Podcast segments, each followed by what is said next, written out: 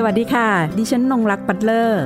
นี่คือพื้นที่ของคนชอบอ่านและชอบแชร์ ที่จะทำให้คุณไม่ต้องหลบมุมอ่านหนังสืออยู่คนเดียว แต่จะชวนทุกคนมาฟัง และสร้างแรงบันดาลใจในการอ่านไปพร้อม ๆกัน กับหลบมุมอ่านค่ะหลบมุมอ่านวันนี้ดิฉันจะพาไปทำความรู้จักกับคุณรจนาชัยคุณวัฒนา นักเขียนคนใหม่ และงานเขียนนิยายขนาดสั้นเล่มแรกของเธอ มีชื่อว่า โลกฝันในม่านหมอก คุณรจนาเป็นนักเขียนและเริ่มทำงานเขียนเรื่องนี้นะคะ ขณะที่ดวงตาทั้งสองข้างมองไม่เห็นค่ะ โดยเธอเข้าร่วมกลุ่มใน Clubhouse ที่มีชื่อกลุ่มว่าถามหน่อยดี เมื่อปี 2564 Clubhouse นี้นะคะก็เปิดขึ้นมาเพื่อตอบปัญหาชีวิต ซึ่งมีอาจารย์ชมัยพรแสงกระจ่าง นักเขียนและศิลปินแห่งชาติ สาขาวรรณศิลป์เป็นผู้คอยตอบคำถามค่ะ หลังจากได้แลกเปลี่ยนนะคะกับผู้ร่วมสโมสรแล้วนะคะ อาจารย์ก็มา คิดว่าเออเรื่องเล่าของแต่ละคนหรือว่าคำถามที่ถามเข้ามานะคะ มีความน่าสนใจจากที่ให้ทุกคนเข้ามาบอกว่าถามหน่อยดีแล้วใช่ไหมคะอาจารย์ก็เลยคิดว่าเราควรจะนำเรื่องเหล่านี้มาสู่ในพื้นที่ของการเขียนบ้างก็จะได้ในเรื่องราวแล้วก็แง่มุมอีกรูปแบบหนึ่งนะคะของชีวิตของพวกเขาด้วยค่ะ อาจารย์ก็จึงเปิดคอร์สอบรมการเขียนประเภทต่างๆ ให้กับสมาชิกทุกคน จากถามหน่อยดีก็มาสู่รูปแบบของเขียนหน่อยดี อันนี้ดิฉันคิดเองนะคะ แล้วคุณรจนาค่ะก็เป็นหนึ่งในนักเรียนของขับเฮาส์ถามหน่อยดีของอาจารย์ชมัยพร ซึ่งเป็นครูของนักเขียนจำนวนมากเลยนะคะ ในประเทศไทยนะคะนักเรียนของอาจารย์ชมัยพรนี่มีหลากหลายรุ่นมาก ๆ จริง ๆ ค่ะ และอาจารย์ได้เขียนนะคะคำนิยมถึงคุณรจนาไว้ในหนังสือ โรคฝันในม่านหมอกว่า คุณรจนาเป็นคนที่ขยันส่งการบ้านที่สุด และอาจจะมีพื้นเดิมทั้งการอ่านการเขียนที่ใช้ได้อยู่แล้ว พอแนะให้เขียนตามความรู้สึก เธอก็ทำได้ ข้าพเจ้าปรับปลื้มมาก แม้จะเป็นงานเขียนชิ้นแรกของเธอ ผู้ไม่เคยเขียนมาก่อนเลย ก็นับว่าเก่งมาก และเมื่อส่งให้สำนักพิมพ์ดู บรรณาธิการสำนักพิมพ์ ขอปรับตอนจบให้งามขึ้นไปอีก คุณรจนาก็ขอเวลาไปปรับตัวพักหนึ่ง แล้วก็สามารถทำได้อย่างน่าอัศจรรย์ใจ ข้าพเจ้าภูมิใจในผลงาน โลกฝันในม่านหมอก ของคุณรจนามาก ๆ เพราะเป็นการแสดงให้เห็นถึงการลงมือปฏิบัติอย่างเป็นจริง โดยแค่การลงทุนฟังแล้วเขียนเท่านั้น ขอบคุณอย่างยิ่ง อันนี้คือข้อเขียนของอาจารย์ชมัยพรแสงกระจ่างที่เขียนเอาไว้ในคำนิยมนะคะ สวัสดีค่ะ คุณรจนาคะค่ะ สวัสดีค่ะ ค่ะ วันนี้ขอบคุณมากเลยนะคะ ที่มาร่วมพูดคุยในรายการหลบมุมอ่านของเราค่ะ ก่อนอื่นเลยนะคะ คงต้องให้เล่าถึงเรื่องการอ่านของคุณรจนาก่อนตอนที่ดวงตายังมองเห็นอยู่ว่า ชอบอ่านหนังสือแนวไหนของใครเป็นพิเศษ แล้วตอนนั้นคิดไหมคะว่า วันหนึ่งเนี่ยอยากจะเป็นนักเขียนอยากจะมาเขียนหนังสือเป็นของตัวเอง ค่ะก็สวัสดีก่อนนะคะ ชื่อรจนานะคะนามสกุลชัยกุลวัฒนาค่ะ ก็ตอนแรกนี่ก็เป็นคนที่ไม่ได้ชอบการอ่านหนังสือเท่าไหร่นะคะ คือจะเป็นคนที่ ชอบดูการ์ตูน ชอบดูหนัง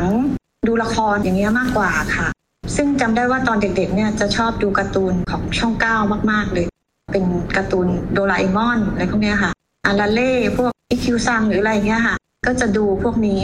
แล้วก็ทำให้เป็นคนชอบอ่านการ์ตูนก็คือไปซื้อหนังสือการ์ตูนมาอ่าน ก็จะเป็นพวกโดเรมอนอะไรพวกนี้ค่ะ แล้วก็ไปจนถึงการไปซื้อแบบเป็นซีรีส์เลยของการ์ตูนญี่ปุ่นอะไรพวกนี้ เช่นว่ากุหลาบแวร์ซายอะไรพวกเนี้ย ส่วนเรื่องการอ่านนิยายเนี่ย ก็จะเป็นอ่านตามเขาเรียกว่าอ่านตามกระแสค่ะ ก็คือละครเรื่องไหนดังก็จะเอามาอ่านบ้างอะไรเงี้ย เช่นว่าเรื่องคู่กรรมนะคะ ก็จะอ่านของคุณธมยันตี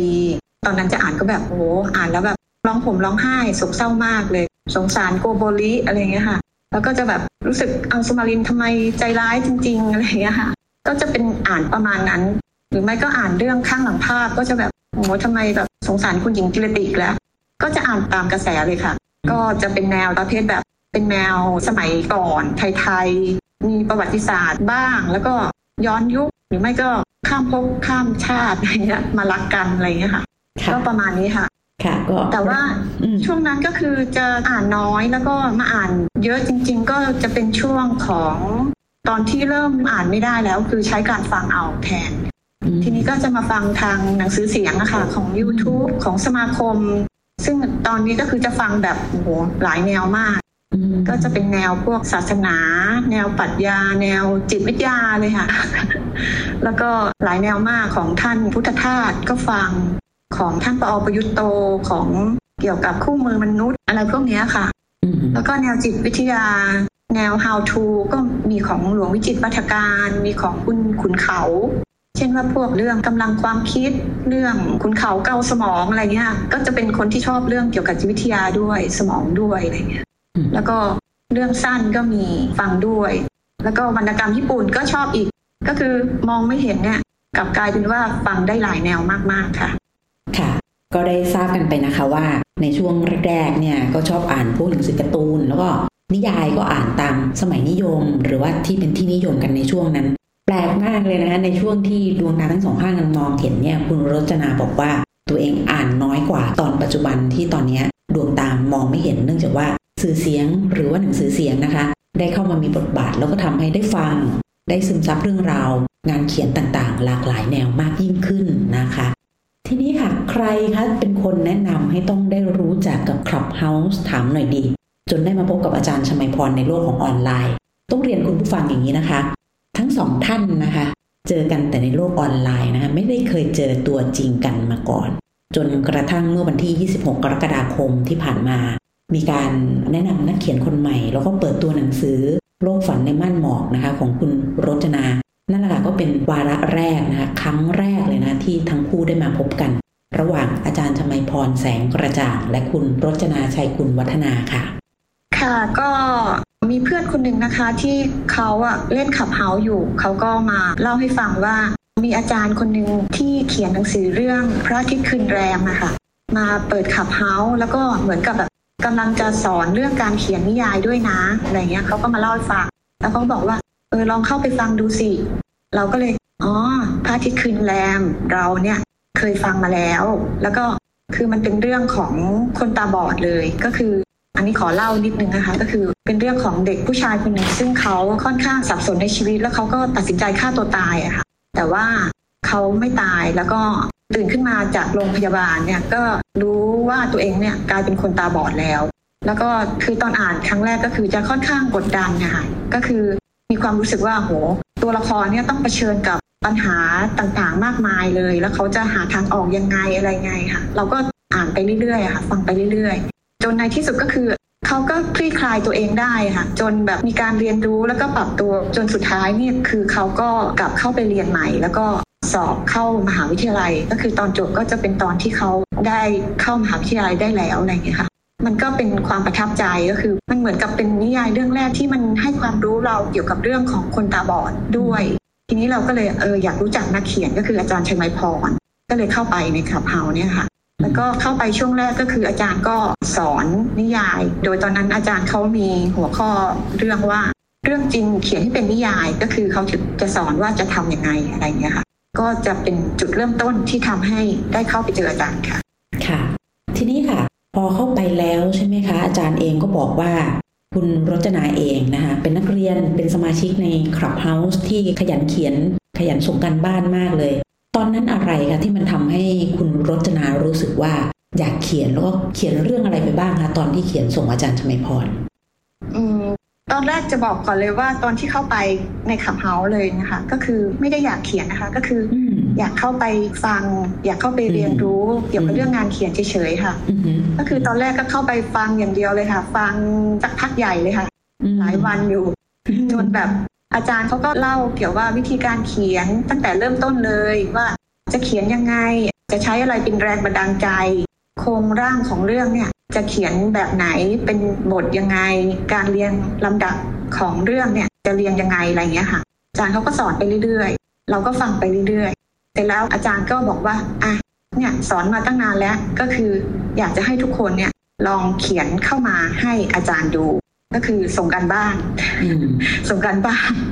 เรื่องแรกค่ะ ตอนนั้นก็แบบโอ้จะเขียนได้ไหมเนี่ยอะไรเงี้ย ก็เลยเออๆก็ลองเขียนแล้วกัน ก็เขียนเข้าไปเป็นประมาณครึ่งหน้า ครึ่งย่อหน้าแรกอะไรเงี้ยค่ะก็เขียนเข้าไปให้อาจารย์ดูก็คือ จะเป็นเรื่องที่เราประสบกับปัญหาก็คือเรื่องการมองเห็น แล้วก็เรื่องของความทุกข์ที่เกิดขึ้นอะไรเงี้ย ก็ส่งให้อาจารย์อาจารย์ก็ดูเออแต่อาจารย์ก็ชอบบอกว่าเออเขียนเขียนมาก่อน เขียนมาเหอะอะไรเงี้ย พออาจารย์ดูเสร็จนะคะ ก็อาจารย์ก็บอกเอ๊ะก็ใช้ได้นะ อะไรเงี้ย เราก็แบบอ๋อดีค่ะ ใช้ได้ชอบก็รู้สึกว่า เออเราก็ทำได้เนาะอะไรเงี้ย เราก็ทำได้เราก็เลยเหมือนกับเป็นกำลังใจ เราก็เลยอยากที่จะเขียนต่อไปอะค่ะ อืมค่ะ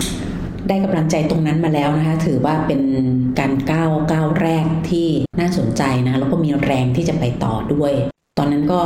เริ่มเขียนยาวเพิ่มขึ้นเรื่อยๆ ใช่ไหมคะหลังจากที่แบบได้กำลังใจมาอย่างดีแล้ว ใช่ค่ะอืมทีนี้พอมันจะต้องมาเป็นนิยายเล่มนี้โลกฝันในม่านหมอกนะคะ มีการวางพล็อดเรื่องการทำงานของตัวเองอย่างไรนะคะ ช่วงไหนติดติดขัดขัดๆเนี่ยมีวิธีการอย่างไรบ้างนะ อันนี้อยากจะขอคำแนะนำด้วยเหมือนกันหลังจากที่ทางคุณรจนาเองก็ได้เรียนแล้วก็ เชื่อแน่ว่าส่วนหนึ่งนะคะ ก็มีอาจารย์ชมัยพรนะคะเป็นผู้ให้กำลังใจด้วย แล้วก็คอยที่จะดูนะคะการทำงานของเราไปพร้อมๆกัน แล้วตัวเองได้วางอะไรไว้คะว่าในโลกฝันในม่านหมอกเนี่ยแก่นแกนหลักของมันเนี่ยเราต้องการสื่อสารอะไรไปยังผู้อ่าน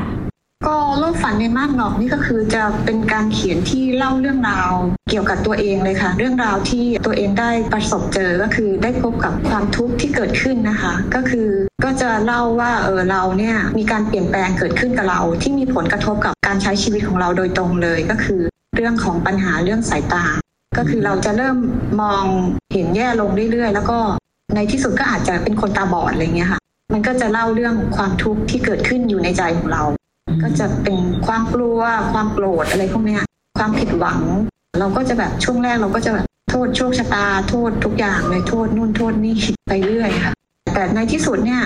เราก็จะต้องคล้ายๆ ต้องก้าวข้ามมันให้ได้ค่ะ ก็คือจะต้องปรับเปลี่ยนมุมมองอะไรในอีกมุมมองหนึ่งที่ทำให้เราเนี่ยเรียนรู้และปรับตัว แล้วก็ยอมรับกับสิ่งที่เกิดขึ้นให้ได้ค่ะ ซึ่งมันก็จะทำให้เราสามารถก้าวข้ามความทุกข์ในใจนั้นไปได้ค่ะ ซึ่งมันก็เป็นสิ่งที่เราอยากที่จะสื่อสารแล้วก็ถ่ายทอดออกมาให้กับคนที่มีความทุกข์หรือคนที่ได้อ่านเนี่ยได้เรียนรู้ถึงประสบการณ์ของเราในเรื่องนี้ค่ะหนังสือเล่มนี้ค่ะมันทำให้เราเห็นวิธีการปรับเปลี่ยนมุมมองนะคะ อย่างที่คุณรจนาผู้เขียนเนี่ยได้เล่าบอกเราไป รวมถึงดิฉันนะคะ หลังจากที่ได้อ่านแล้ว สิ่งที่ค้นพบระหว่างบรรทัดนะคะ ที่ได้อ่านงานเขียนโลกฝันในม่านหมอกนี่ก็คือ ได้เห็นโลกของผู้คนหลากหลายค่ะ ในชีวิตของตัวละครในเล่มนี้นะคะ แล้วก็ได้เห็นถึงว่าแต่ละคนค่ะ เขาใช้ชีวิตแล้วก็ดำรงชีวิตอยู่ด้วยกันอย่างไร โดยเฉพาะอย่างยิ่งสถาบันแห่งแรกเลย ที่ตัวละครจะต้องอยู่ด้วยนั่นก็คือสถาบันครอบครัวนะคะ ดิฉันมองเห็นว่าคนในครอบครัวค่ะ ต้องทำความเข้าใจถึงความเปลี่ยนผ่านที่เกิดขึ้นนะคะ ทั้งสมาชิกในครอบครัวเอง และคนที่เขาเผชิญกับปัญหาที่เจออยู่ด้วยนะคะ และนอกจากนั้นค่ะ สิ่งที่ได้เรียนรู้ตามมานั้นก็คือ บทบาทของ O&M ใช่ไหมคะคุณรจนาในการที่สอนแล้วก็ฝึกประสบการณ์ให้กับผู้ที่มีปัญหาด้านสายตานะคะ ด้านการมองไม่เห็นนะคะว่ามีวิธีการทำให้บุคคลต่างๆ เหล่านี้ค่ะ สามารถใช้ชีวิตอย่างเป็นปกติแล้วก็พึ่งพิงตัวเองได้ด้วยนะคะ คือเป็นการสอนที่ทำให้เราได้เห็นว่า ไม่ใช่ปล่อยตัวเองให้จะต้องรอถูกหรือได้รับการหยิบยื่นนะคะ จากคนอื่นแต่ขณะเดียวกัน เราต้องเรียนรู้ว่าเราจะใช้ชีวิตต่อไปยังไง แล้วก็จะช่วยเหลือตัวเองอย่างไรนะคะ เวลาที่ผู้ที่ดวงตาวมองไม่เห็นทุกท่านนะคะที่ถูกนำไปปล่อยเพื่อจะฝึกประสบการณ์นะคะ ตามจุดต่างๆ ของหลักสูตร O&M นะคะที่จัดทำขึ้นเนี้ยค่ะ เราก็จะเห็นว่าในหนังสือมันจะให้ภาพความรู้สึกที่ดีมาก เนื่องจากว่าเราจะเห็นว่าทุกคนน่ะ ได้รวมบุคคลที่ดวงตามองไม่เห็นเนี่ยได้เป็นส่วนหนึ่งของสังคม และเราเองก็ได้เรียนรู้ว่า เราจะมีวิธีการช่วยเหลือหรือว่ารายละเอียดเล็ก ๆ น้อยๆนะคะ หลังจากที่งานเขียนก็ทำมาระยะหนึ่งนะคะ จนรู้สึกว่าเอาละเข้าที่แล้ว ทีนี้ค่ะ ก่อนที่มันจะมาเป็นหนังสือเล่มนี้ มันก็จะมีวิธีการทำงานทั้งกับตัวคุณรจนาเอง แล้วก็กับอาจารย์ชมัยพรแล้วก็บรรณาธิการค่ะ ทั้งสามท่านทำงานร่วมกันอย่างไรบ้างคะ ของกระบวนการหนังสือโลกฝันในม่านหมอกค่ะก็สำหรับตัวเองนะคะ ก็เนื่องจากว่าเรื่องเนี้ยเป็นเรื่องใหม่เป็นเรื่องที่คือเราอะไม่มีประสบการณ์ในด้านการเขียนมาก่อนเลย เพราะฉะนั้นในการเขียนเนี่ยเราก็จะคิดคิดเยอะอะค่ะ คิดว่าอุ้ยเราจะเขียนได้ไหมมันเขียนออกมาแล้วมันจะดีไหมอะไรเงี้ย เราก็จะไม่เริ่มสักทีอะค่ะอืมคือสิ่งแรกที่จะต้องจัดการกับตัวเองก็คือ เริ่มทำค่ะทำทันที เริ่มเขียน แล้วก็เรื่องนี้มันเป็นเรื่องของเรา แล้วก็มันเป็นประสบการณ์ของเราอะค่ะ เราก็เขียนออกมาตามความรู้สึกของเราเลยว่า เราอยากที่จะบอกอะไรกับคนอ่านบ้างอะไรเงี้ยค่ะซซึ่งจริง ๆ แล้วคือเราก็มีโครงคร่าวๆของเราอยู่แล้วอะว่าแต่ละบทเนี่ยเราจะเล่าไปในเรื่องราวแบบไหนอะค่ะ ก็เช่นว่าในบทแรกก็จะเป็นเรื่องของความทุกข์และต่อมาก็จะเป็นเรื่องของการที่เราได้ไปเรียนรู้ได้ไปปรับตัว แล้วก็ต่อมาก็จะเป็นเรื่องของการที่เราเออกลับเข้าไปวิ่งอีกครั้งอะไรอย่างเงี้ยค่ะเราก็เล่าตามที่เราคือเล่าให้มันตรงกับประเด็นที่เราต้องการนะคะแล้วเราก็เล่ามาเรื่อยๆ เลย ก็ค่อยๆ เขียนไปค่ะ ก็จะมีบางช่วงที่แบบรู้สึกกดดันบ้างอะไรบ้าง นึกไม่ออกบ้างอะไรเงี้ย แต่ก็ค่อยๆทำไปเรื่อยๆค่ะ จนในที่สุดก็เขียนจนจบ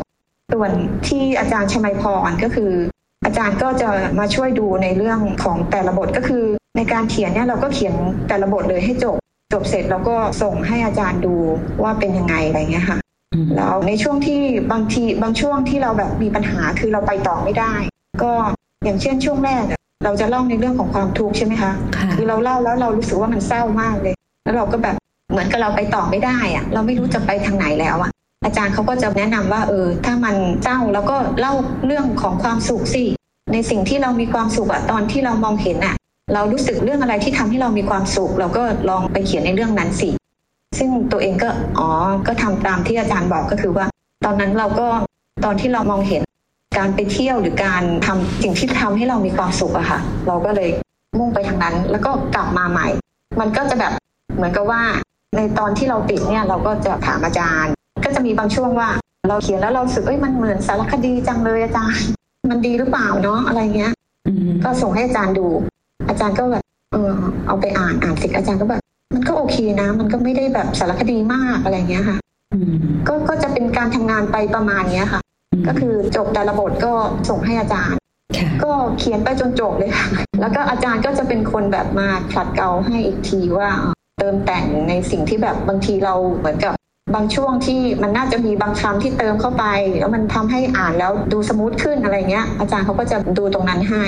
ก็แต่งจนเสร็จสมบูรณ์นะคะอาจารย์ก็จะช่วยในเรื่องนี้ค่ะค่ะนะคะสิ่งหนึ่งที่ในวันเปิดตัวหนังสือแล้วก็แนะนำนักเขียนนะคะ เมื่อวันที่ 26 กรกฎาคมนะคะ คุณกว่าชื่นบางคงบาง ซึ่งเป็นบรรณาธิการได้พูดถึงนั่นก็คือ จังหวะสำคัญสิ่งหนึ่งของหนังสือเล่มนี้นั่นก็คือ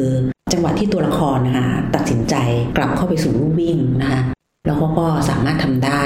อันนี้ เป็นหัวใจหนึ่งสำคัญเลยนั่นก็คือการก้าวข้ามอุปสรรคแล้วก็ความกลัวความกังวลที่แบกเอาไว้นะคะมาเป็นเวลาเนิ่นนานนะคะ ส่วนตัวดิฉันเองเนี่ยอ่านแล้วก็เอาแต่ลุ้นนะคะตัวพระเอกกับนางเอกเอ๊ะจะลงเอยกันยังไง เพราะมันจะมีจังหวะให้เราได้ลุ้นกันนะคะว่าสุดท้ายเนี่ยจะจบแบบไหนระหว่างพระกับนางนะคะแต่ว่าในวันนั้นบรรณาธิการก็ได้เข้ามาเสริมในตรงนี้ให้กับพวกเราได้ทราบด้วยว่าแกนแกนหนึ่งนั่นก็คือในเรื่องของ การที่ตัวละครเนี่ยสามารถเอาชนะใจตัวเองได้ เอาชนะแล้วก็ข้ามอุปสรรคในใจของตัวเองที่มีอยู่ได้นะคะ เขียนมาจนเสร็จจนเรียบร้อยแล้วค่ะ ทีนี้ออกมาเป็นหนังสือแล้ว คุณรจนามองว่าการเขียนโลกฝันในม่านหมอกเล่มนี้ค่ะ มันทำให้เราเนี่ยได้เข้าไปสำรวจตัวเองในด้านใดบ้างค่ะ ก็จะเป็นเรื่องการเขียนเราก็รู้สึกว่ามันทำให้เราปลดล็อกความรู้สึกในใจอะไรบางอย่างนะคะ ก็คือ มันเหมือนกับเป็นการเยียวยาด้วยเหมือนกับเป็นการระบาย บางสิ่งบางอย่างที่เรารู้สึกหรือมีความทุกข์เนี่ยออกมา แล้วก็มันก็ยังเป็นการทำให้เราอะเรียนรู้คือรู้จักตัวเองในอีกมุมมองหนึ่งได้มากเหมือนกันนะคะสำหรับตัวเองก็คือจะเป็นเรื่องของมุมมองในเรื่องของความทุกข์อะค่ะ ก็คือความทุกข์เนี่ยคือจะมีเขียนในหนังสือด้วยนะคะว่าความทุกข์เนี่ยกับกับสิ่งที่การเปลี่ยนแปลงที่เกิดขึ้นเนี่ยมันทำให้เรามีความทุกข์มาก คือ เราก็มีความทุกข์จนเราไม่อยากที่จะทำอะไรเลยอะ่ะ มันเหมือนกับเป็นการสิ้นหวังอะ่ะแล้วไม่อยากที่จะแบบเหมือนมีชีวิตอยู่ แต่ไม่ได้คิดจะฆ่าตัวตายเลยนะคะ แค่คิดว่าเออ มันมันแย่จริง แต่ในขณะเดียวกันเนี่ย มันก็มีอีกมุมมองหนึ่งที่เราปฏิเสธไม่ได้เลยว่าไอ้ความทุกข์ที่เกิดขึ้นเนี่ย มันก็ทำให้เราได้เรียนรู้นะคะ แล้วก็เรียนรู้ที่จะปรับตัว แล้วก็เพื่อที่จะก้าวข้ามความทุกข์นั้นนะคะ แล้วก็สามารถที่จะดำรงชีวิตต่อไปได้ค่ะ มันก็มีทั้งสองอย่างเลยที่เราได้เรียนรู้ในเรื่องของความทุกข์ค่ะ คือแต่ละคนเนี่ยก็จะมี coming of age ของตัวเอง บางทีมันอาจจะไม่ได้เป็นทั้งห่วงเวลาทั้งหมดของชีวิตก็ได้ มันอาจจะเป็นช่วงใดช่วงหนึ่งของชีวิตก็ได้ โดยเฉพาะคุณรจนาเองเนี่ย มันมีช่วงจุดเปลี่ยนสำคัญนั่นก็คือเรื่องของการมองเห็นกับการมองไม่เห็นอย่างเงี้ยค่ะ อยากจะทราบว่าเห็นการเติบโตของตัวเองอย่างไรคะ ตอนที่ดวงตามองเห็นกับตอนที่ดวงตามองไม่เห็นนะคะก็ตอนที่ดวงตามองเห็นนะคะ ก็เป็นคนที่ใช้ชีวิตเหมือนคนปกติทั่วไปอะค่ะ ก็คือ เรียนทำงานแล้วก็ทำงานหาเงิน หาเงินเสร็จก็ไปเที่ยวอะไรเงี้ยค่ะ ก็คือใช้ชีวิตตามความอยากของตัวเองอะคะอยากไปเที่ยวอยากซื้ออะไรก็ก็ทำแต่ในเมื่อเราเจอการเปลี่ยนแปลงเนี่ย เราก็เริ่มมองจากชัดก็กลายเป็นแบบไม่ชัด แล้วก็มันก็ลดลงมาเรื่อยๆอะค่ะ ทีนี้เราก็ต้องหาวิธีที่จะทำให้ทำอย่างไรที่เราจะแบบจะว่าพ้นทุกข์มันก็ไม่ใช่นะคะ ก็คือมีความทุกข์ให้มันน้อยลงอะเราจะหาวิธียังไงอะค่ะอืมตรงนั้นก็คือเราก็ค้นพบว่าการยอมรับหรือกับความเป็นจริงที่มันเกิดขึ้นเนี่ย คือการปรับใจอะให้เรายอมรับกับความเป็นจริงที่เกิดขึ้นเนี่ย มันเป็นสิ่งที่สำคัญแล้วก็เป็นสิ่งที่มันทำให้เราความทุกข์นั้นอะ มันจะลดลง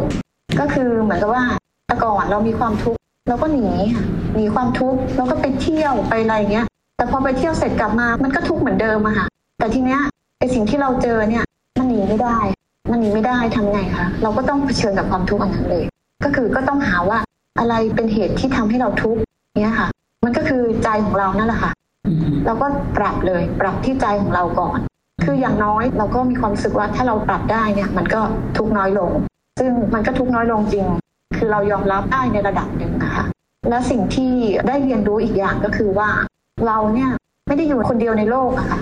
เรามีคนรอบข้าง มีกัลยาณมิตร มีอะไรที่ดีๆอะค่ะ เราก็ต้องเปิดโอกาสให้กับตัวเองที่จะเข้าไปในสิ่งที่ดีๆเหล่านั้นนะคะ ก็คืออย่าไปจมอยู่กับความทุกข์ คือถ้าเราไม่จมอยู่กับความทุกข์แล้วเราเปิดโอกาสให้กับตัวเองเนี่ยเราก็จะสามารถมองเห็นสิ่งต่างๆได้ แล้วก็ก้าวข้ามสิ่งต่างๆ หรือความทุกข์ที่อยู่ในใจเราได้ค่ะ แต่ก็สิ่งนี้ก็คือเราก็ต้องค่อยๆทำนะคะ ค่อยๆ ปรับตัวไปเรื่อยๆ ค่ะ ก็คือต้องเรียนรู้ไปในแต่ละวันของชีวิตอะคะหลังจากที่เราได้ฟังนะคะบทบาทของผู้ที่เข้าร่วมอยู่ใน Clubhouse ถามหน่อยดีนะคะจนได้มาเป็นงานเขียนโลกฝันในม่านหมอก ภายใต้การดูแลนะคะ แล้วก็มีโค้ชนะคะ มีครูที่ดีอย่างอาจารย์ชมัยพรแสงกระจ่างนะคะ เราไปฟังเสียงของครูบ้างนะคะว่าให้เสียงสะท้อนถึงลูกศิษย์คนนี้นะคะ ว่าอย่างไรบ้างค่ะ ไปฟังเสียงอาจารย์ชมัยพรในวันเปิดตัวหนังสือโลกฝันในม่านหมอกนะคะ แล้วก็วันเปิดตัวนักเขียนคนใหม่คนนี้ค่ะ คุณรจนาชัยกุลวัฒนาคุณพัฒนาเขาเขาพร้อมที่จะเขียนเวลาแต่ว่า พยายามทะลุความเศร้าของตัวเองไปไม่ได้ตอนแรกคือพอมันเหมือนกับเวลาที่เรามีความทุกข์อะแล้วเราไปทบทวนความทุกข์นั้นพอเราทบทวนความทุกข์เนี่ยมันจะเป็นมันจะเต็มกระอึกอะมันจะขึ้นใช่ไหมเหมือนกับสมัยที่เขียนหนังสืออะโม้มากเลยโอ้ยสบายมากเขียนสบายมากตอนที่เขียนกลับไปเรื่องคดีความพอไปอ่านบันทึกเข้าจริงๆก็ร้องไห้น้ำตาไหลคือมันเป็นธรรมดามาก ถ้าเราเจอคุณทีนี้คุณรัตนาเขากำลังรู้สึกว่าทำไมฉันจะต้องมาเล่าเรื่องที่ฉันมองไม่เห็นทำไมฉันจะต้องมาพูดถึงไอ้สิ่งที่มันเจ็บปวดอยู่แล้ว พูดทำไม ทีนี้เขาก็ถามว่าอาจารย์มันเล่าไม่ได้มันเจ็บอะมันเหมือนกับว่ามันมันไม่อยากเล่าอะ มันมันทุกข์อะไม่อยากเล่าทำไงดีทำออกมาน่ะก็เลยบอกแล้วก็คิดแต่ว่าเราก็คงไม่นั่งเล่าความทุกข์อย่างเดียวอยู่แล้วอะ มันก็ต้องหาช่องเปิดให้ เพราะฉะนั้นก็ คุณรัตนาบอกคุณรัตนาว่าลองนึกซิว่า มันเหมือนกับตอนแทรกแดดเนี่ยคือเราทุกข์แล้วขึ้นต้นมาย่อหน้าแรกทุกข์มากเลยเราต้องแทรกแดดกลับไปที่ความสุขกลับไปที่สิ่งที่เราเคยเห็นอะไรอย่คุณรัตนาก็เลยเล่าเรื่องไปเที่ยวเล่าเรื่องไปเที่ยวเพราะว่าถ้ามันเหมือนกับเวลาเราเขียนหนังสือเนี่ยพอเราย้อนหรือเราไปไหลตรงไหนสักตอนเนี่ย มันก็จะไหลต่อไม่ได้อันนั้นอันนี้ก็เหมือนกันพอไปเที่ยวก็ก็สนุก ช่ไหมพอสนุกก็มันก็สามารถเขียนต่อไปได้ มันได้ทำให้ที่ความทุกข์ที่เราจมอยู่กับมันเนี่ยมันเหมือนกับเราขึ้นมาจากบ่อได้เลยแล้วก็เราก็เดินต่อจะบอกความงดงามอย่างให้ให้ฟังทั้งทุกท่านแล้วก็ทำสื่อชนาด้วยสมัยก่อนทำโครงการไร้ลูกนี้มีคนตาบอดเข้ามาเขียน คนเขาเขียนเขาเขียนเอ่อเรื่องเรื่องแบบเดียวกันเลยค่ะคือเขียนเรื่องของการเผชิญกับการมองไม่เห็น แต่เขาสรุปแล้วเนี่ยยิ่งใหญ่มากยิ่งใหญ่มากคือยิ่งใหญ่ชนิดที่เรียกว่าเราตื่นเต้นเขาบอกว่าเขาโชคดีแค่ไหนคือมันมีคนมาบอกว่าดีนะคะแต่เขารับข้อนี้ได้เลยเขาก็เข้าบอกว่าเขากำไรแล้วเขามีสองโลกโรคหนึ่งก็คือโรคที่เขาเคยรู้จักมาก่อนก็คือโรคความที่เขาตาบอดแต่ว่าพอเขาตาบอดเนี่ยเขาได้เข้าไปอยู่ในโลกนี้ซึ่งมันเป็นโลกของคนตาบอด คนตาบอดถ้าคิดว่าตัวเองตาบอดตั้งแต่กำเนิดถ้าตัวเองตาบอดตั้งแต่กำเนิดก็จะมีโรคเดียวถูกไหมคะก็คือโรคตาบอดถ้าตาดีตลอดก็มีโรคเดียวถูกไหมคะตาดีแต่เขามีสองโรคเขาคือโรคที่ตาดีเขาก็เคยเห็นมาหมดแล้วว่าสีสันเป็นยังไงอันนี้มาตาบอดเขาก็รู้แล้วว่าเมื่อเข้าอยู่ในโลกนี้เขาต้องทำอะไรอย่างไรบ้างเพราะฉะนั้นเขาถือว่าเขาทำอะไรโอ้เขียนดีมากเลยทับใจเขาก็เป็นนักเขียน ตาบอดคนเป็นนักเขียนอธิบาที่ที่เขียนสือดีมากเลยเลยอยากจะบอกว่าคุณวัฒนาต้องเขียนหนังสือต่อไปเขียนหนังสือต่อไปเพราะมันคือโลกใหม่คุณวัฒนาแล้วมันเป็นโลกที่ที่เราสามารถที่จะสร้างสร้างประโยชน์หรือสร้างอะไรที่มันเป็นตัวเราอะที่มันเป็นตัวเราเราไม่ต้องไปเราไม่ได้ทำได้มากกว่าคนอื่นหรอกเราทำเท่าที่เราทำเป็นที่เราทำได้แต่เรามีแง่มุมของเราที่เรา ไปถึงคนอื่นได้ก็คือโลกของเราโดยเฉพาะแล้วมันก็จะมีตัวคุณค่าอะไรต่างๆที่อยู่ในตัวเราที่มันไม่ได้ไปไปไหนเลยไปตลอดนะคะเพราะฉะนั้นคนพบโลกใหม่แล้ว ก็เข้าอยู่ในโลกนี้แล้วก็ทำมันให้เป็นให้เป็นความรู้ของเราวันนี้นะคะ รายการหลบมุมอ่านนะคะ ต้องขอขอบคุณค่ะ คุณรจนาชัยกุลวัฒนาที่มาร่วมพูดคุยในรายการนะคะ ได้พาพวกเราเดินทางเข้าไปอยู่ใน โลกฝันในม่านหมอกของเธอ และทำให้เราเห็นหลาย ๆ มิตินะคะของชีวิตไม่ว่าจะทั้งความสุข ความทุกข์เสียงหัวเราะ น้ำตานะคะ หรือว่าเสียงอื่น ๆ รวมถึงน้ำใจนะคะ ความเกื้อกูลกันของคนในครอบครัว ความเข้าใจนะคะของผู้คนแวดล้อมแล้วก็สังคม วันนี้นะคะต้องขอบคุณคุณรจนาที่มาร่วมพูดคุยในรายการ สวัสดีค่ะ หากมีหนังสือดี ๆ ที่อยากมาแชร์กัน มาบอกกับเราได้นะคะ แล้วกลับมาหลบมุมอ่านด้วยกันค่ะ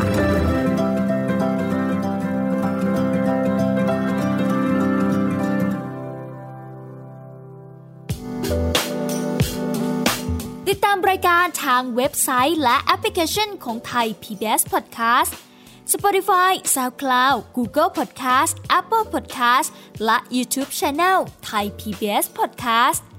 Thai PBS podcast. View the world via the voice.